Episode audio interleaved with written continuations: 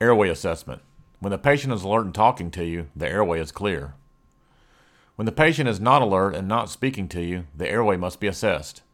In a patient who is unresponsive or not alert, the cause of the altered mental status could be an airway obstruction of some sort, so we have to look. If the airway is obstructed, the patient will be unable to talk or breathe. If the airway is obstructed, there will be little or no air passing through the patient's mouth.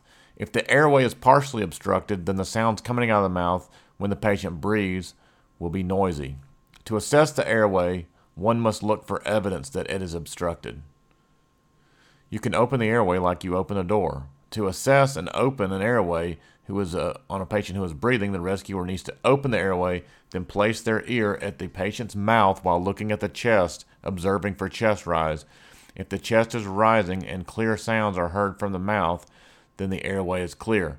If the chest is rising and the sounds coming from the mouth are noisy, then there's a partial obstruction. The sounds that could be heard are gurgling sounds, which indicate fluids in the mouth, snoring, the sound made when the tongue obstructs the airway, stridor, screeching or high pitched sound coming out of the mouth is made when air is passing through the airway that is constricted due to an obstruction.